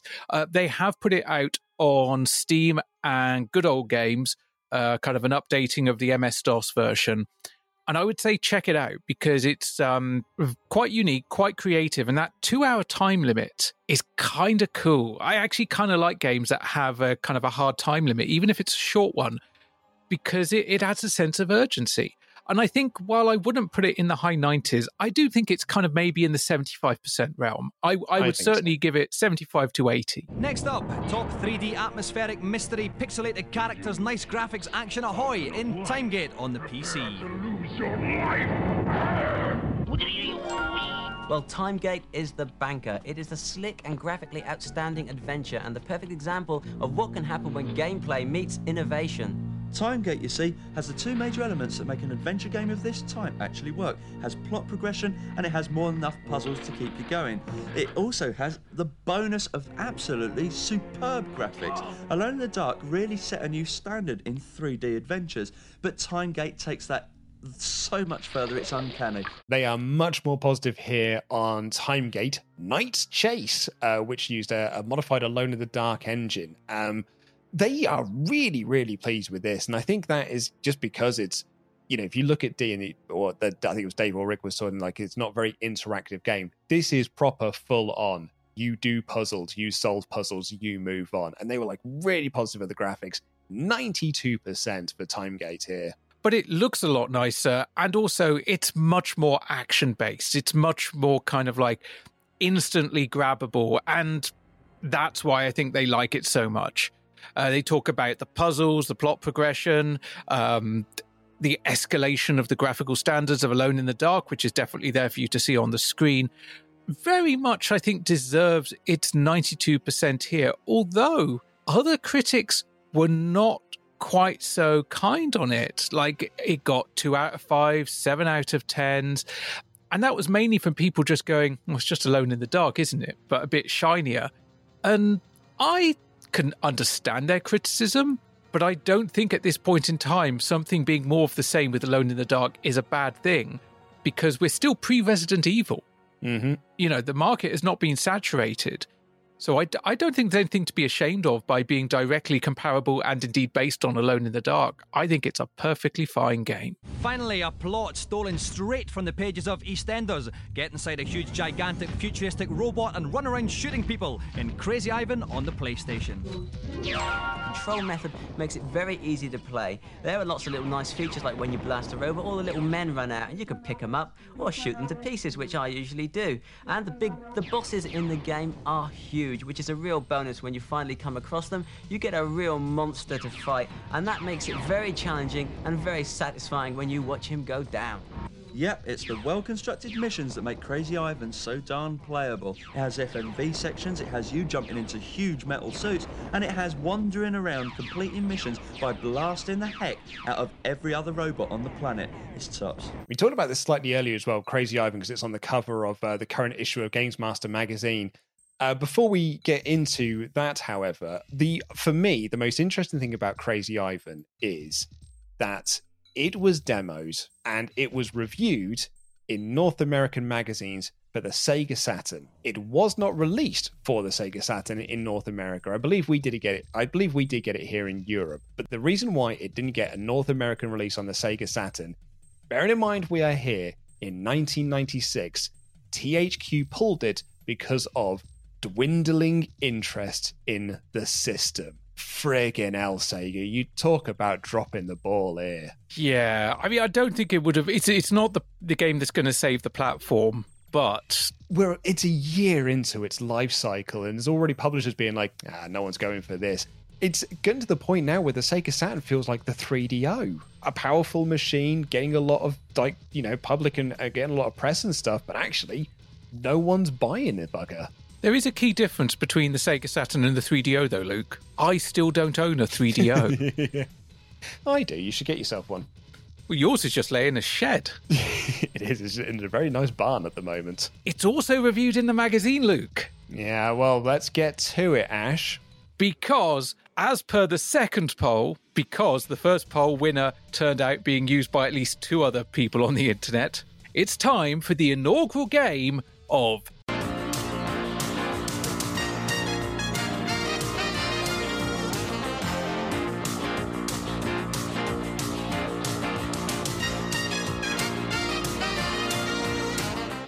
Strike It Lukey. So we're going with Strike It. Is that what the winner of the poll was? It was. I actually was. Ge- I genuinely thought my last minute substitution of eight out of ten carts might actually win it, but apparently the association with Jimmy Cart is just too powerful. so Strike It Lukey it is, and I suppose that will work unless we get someone else playing it. In which case, we just have to hope they're called Luke. Mm-hmm. Right. Okay. So let's let's go through this. Okay. Just so you know, it's Pete reviewing this one. Oh, Pete. There are five zones, each composed of three elements drones, sentience, and zonal shield generators. Drones are numerous robots that come in a variety of shapes and sizes, from simple caterpillar tracked mine layers to squadrons of air cruisers. Sentients are the big robot bosses who resemble twisted forms of Earth's wildlife panthers, elephant, crabs, panthers, elephants, crabs, and so on. One zonal shield generator sits in the center of each zone, spewing out drones and sentients, and it's your objective to destroy this and free each zone from alien control. Most of the time, you'll be fighting off the hordes of drones, collecting power ups by blasting them before you take on the next big sentient. To help you along every so often, the gorgeous Sarah Stockbridge appears in a video window to give advice in a hammed up Russian accent. The in game action works very well with the FMV cutscenes squeezed in around each of the five missions. It's not just mindless blasting either, you'll need to keep your wits about you to take out the toughest sentients, dodging and using the landscape to your advantage to gain the upper hand. The only real worry about Ivan is its lifespan, but even here there's an additional extra a two player link up for when you finish the missions. Get a mate with a PlayStation, Ivan and a link up cable. Oh, well, that's easy, isn't it? Everyone's got, Yeah, everyone's got you know, a link up cable, a PlayStation, and a copy of Crazy Ivan. But if you do that, you can fight each other in the two player arena. The robots are still upgradable, so you can try out different weapon combos on each other to see who blasts best, then save your favorite robot. Well, that's kind of cool. It's kind of alright. like Create a Wrestler in a very early way.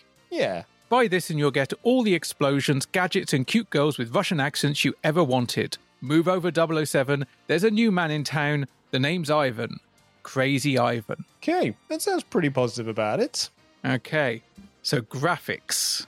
Mm-hmm. Brilliant big robots, massive explosions, perfectly integrated FMV, too pretty for words. That's easily in the 90s. Uh, 92.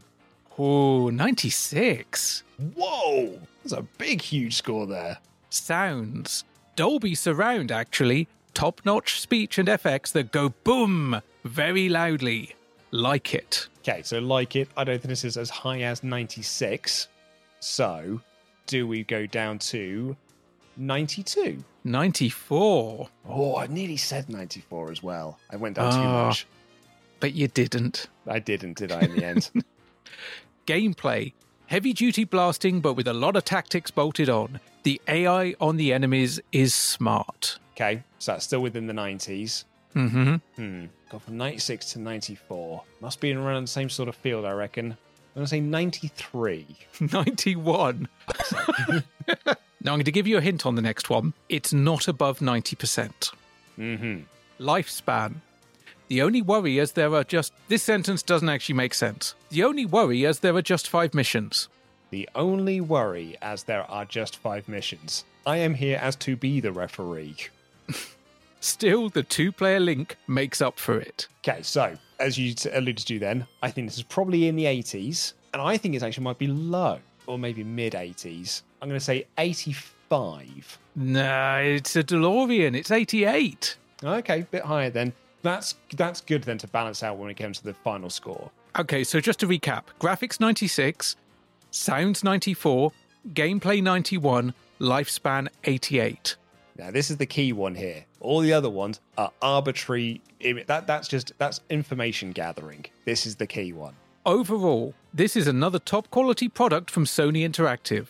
Phenomenally impressive, utterly absorbing, good, honest blasting fun, and it's got big robots in it. So you look at those scores: 96, 94, 91. Was it 91? The the, the third one.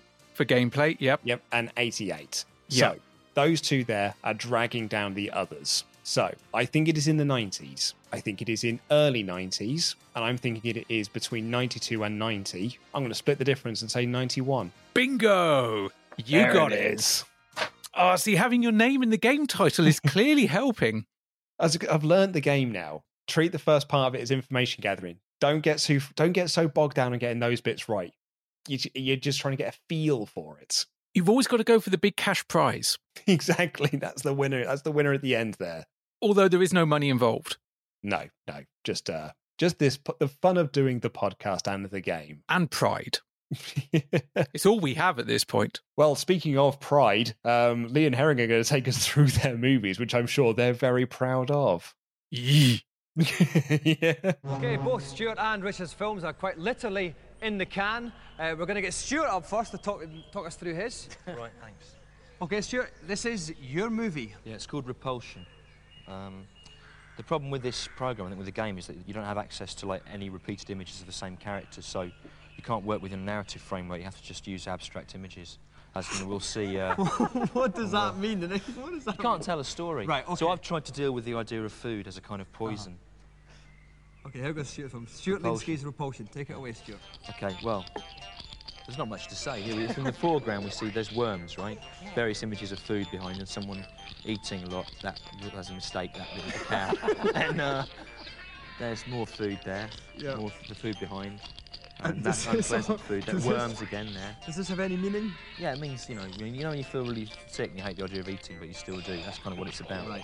That's Oh. the bit we had to put that bit in. That's the bit we, we said, but I, but I tried to make it relevant by putting a sort of toilet flushing sound. Right, I like that under bit, it. actually.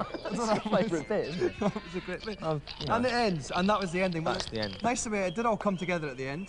Well, all it's the sto- little it, threads. it ends.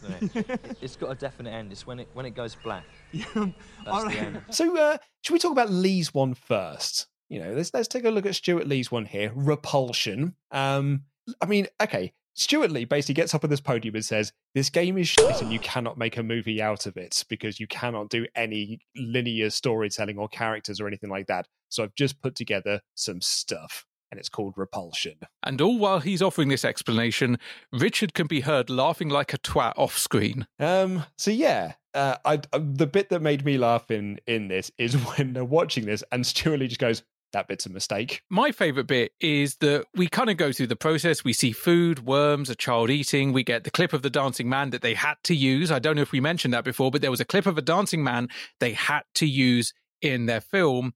That's accompanied by the sound of a toilet, and the film ends. And Stewart says it has a definite end to it. It's when the screen goes black. Well, you know, perhaps we've given our thoughts on it, but what did Games Master make of it? I'm afraid I fail to see any merit in that pathetic excuse for a movie. The endless repetition of the same material seems to indicate a complete lack of creative talent. I award it one out of ten. And you can consider that generous. Ooh, that's two thumbs down. That's a full Siskel and Ebert nope. That's a he's a harsh critic, is Games Master. Even Ain't It Cool News ain't gonna like that one. Maybe Richard will uh, do better with his. Let's see if uh, Richard Herring's film fares any better.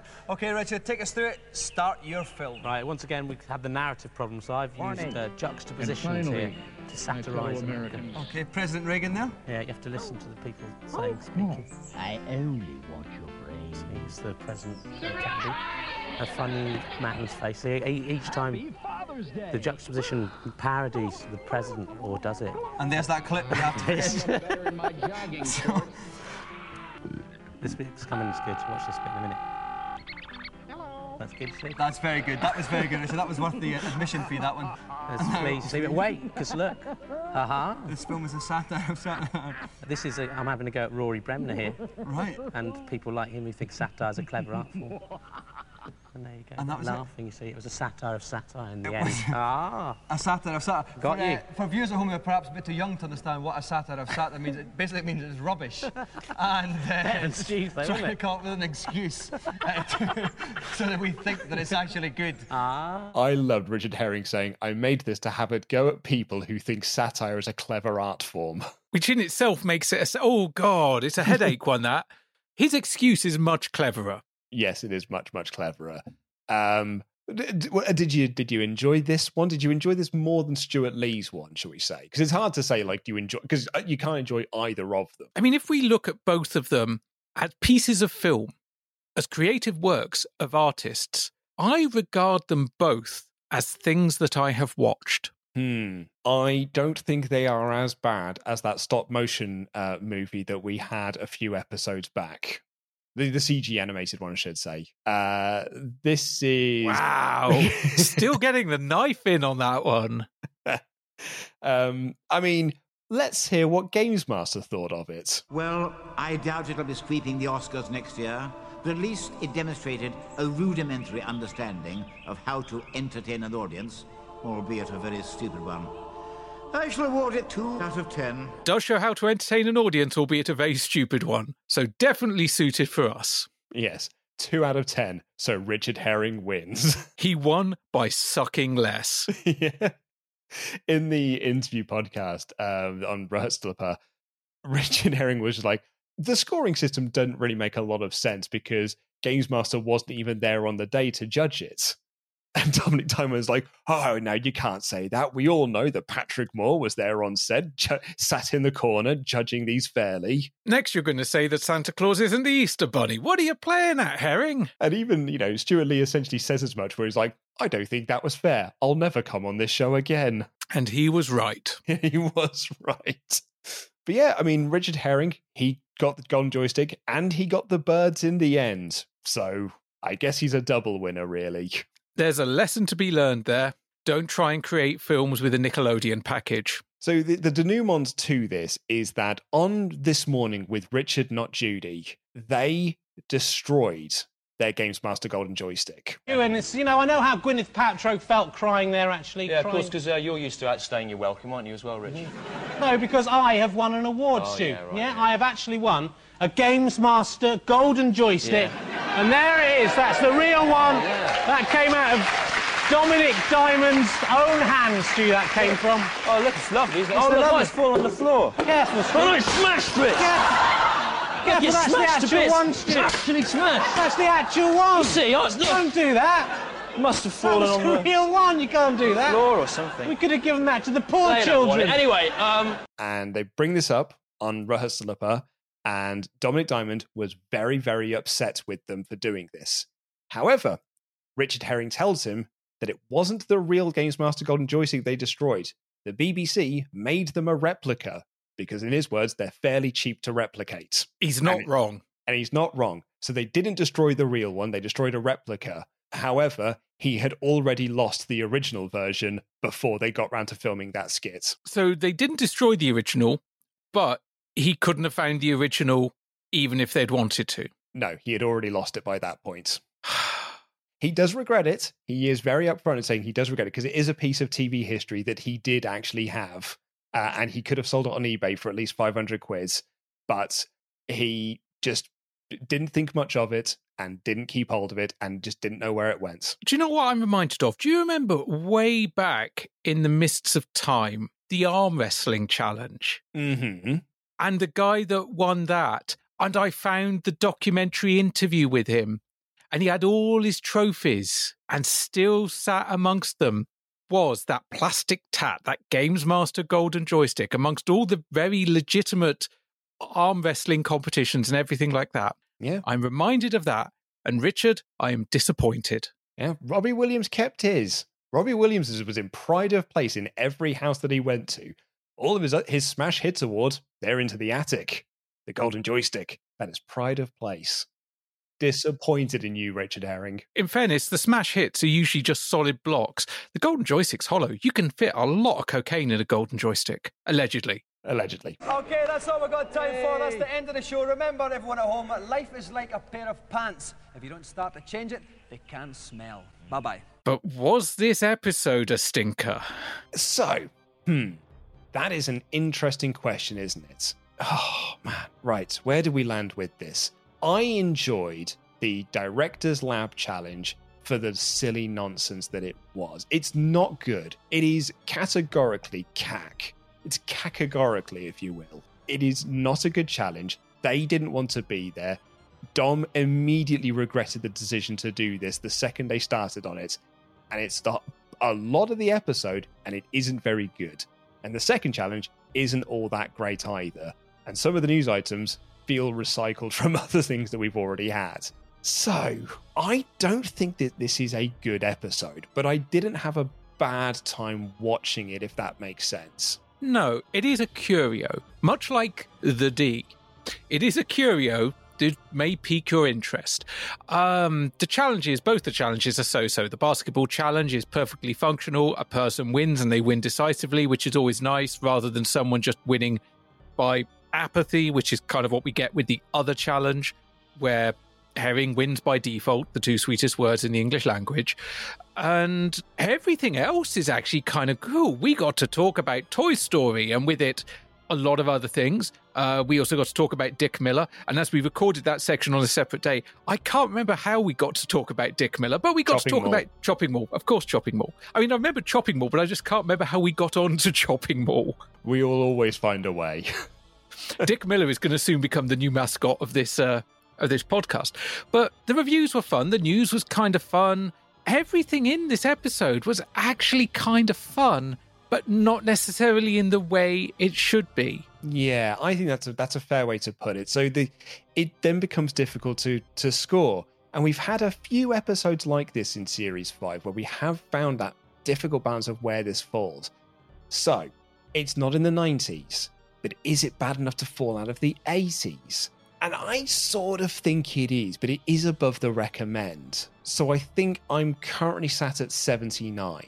I was a bit harsher than you. I was right at the line on 76. Oh, okay. Yeah, that is very much on the 75 border. Yeah. Yeah. I mean, I think you're probably more right, but I'll, I'll stick with I'll stick to my guns. I'm sticking with 79. But yeah, this is a if you're watching it, if you're doing a whole series run through, you will watch this episode. But if you start watching this episode and you realize it's this one, you probably could skip it. I won't. I won't be rewatching this episode. No, this is not going to be featuring in our best of at the end of the run. And to be honest, you know, I have, I, you know, I have no ill will towards Lee and Herring because, as I think we've discussed, we both loved various levels of their output. They just weren't a great match for this challenge and possibly this show. Yeah, I think They- so. They could have been a lot of fun on the Mr. Motivator challenge. That would have been an interesting one. Yeah, I mean it's yeah. I I, I like Lee and Herring. I don't like them here on Games Master because I don't think they liked themselves on Games Master. Agreed. Yeah. But that's going to wrap it up for this episode. Thank you all so much for listening. You all rule. You can find us on social media, on Twitter at UnderConsolePod, on Instagram at under.console, and make sure you get in your feedback to feedback at underconsultation.com. And if you want to provide some real time feedback or talk with other listeners, other fans of Under Consultation, retro gaming, and pop culture in general, you can do so over on our Discord, uh, where Cliff's dog is being a dickhead. Uh, Cliff is probably being a dickhead as well. And other than that, there's been various talk about recent wrestling pay per views. Uh, other people are talking about video games, including excessive prices in computer exchange. And Luke, today I discovered that Helloween was still a band that were active in the world. I have not thought of Helloween since I was at university. Tell you what, mate, that current single from their album that they released last year, it's a fucking banger. You can support this podcast monetarily over at patreon.com forward slash underconsolepod, where you will get access to UCP Extra, which is this podcast format, but about other shows from the 80s and 90s, as well as our monthly community show Under Console Nation. If you back us at the £5 level, you get next week's episode, which will be the final episode of Series 5, one week early and ad free. At the £10 level, you get a little bit extra. Ash, what do they get? Or at the £10 level, they get the under consultation glittery golden joystick waggler mug, which is stuffed with retro trading cards, badges, stickers, sweeties, all sorts of goodies in there. And a shout out to those £10 backers Xanderthal, William, Tom, The Amazing Cliff, Simon, Sean, Sarah, aka Pink Lithium, Richard, Reese, Nick, Misha, Matty Boo, Mark, Link, Kevin, Jamie, Ian, Harriet, Manga Girl, Gordon Dempster, Gordon Brandt, David Palmer, David Fisher, Darkside73, Chrissy Two Sticks, Beat the Games Master, Arcadia Wild Bill, Andrew Cummings, Adam D, Paul, and Andy. Thank you all so much for listening. We will see you next week for the final episode of Series 5. Take care, everyone. Good night.